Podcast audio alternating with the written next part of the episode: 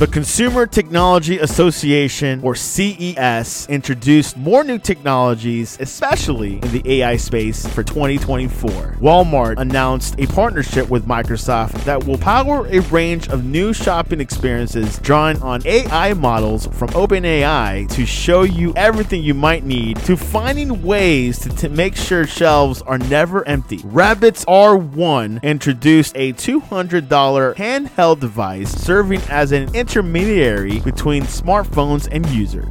Samsung showed off some foldable phone prototypes that bend further than models currently on the market. And finally, LG showed off an eye catching transparent TV that can act as a virtual fish tank.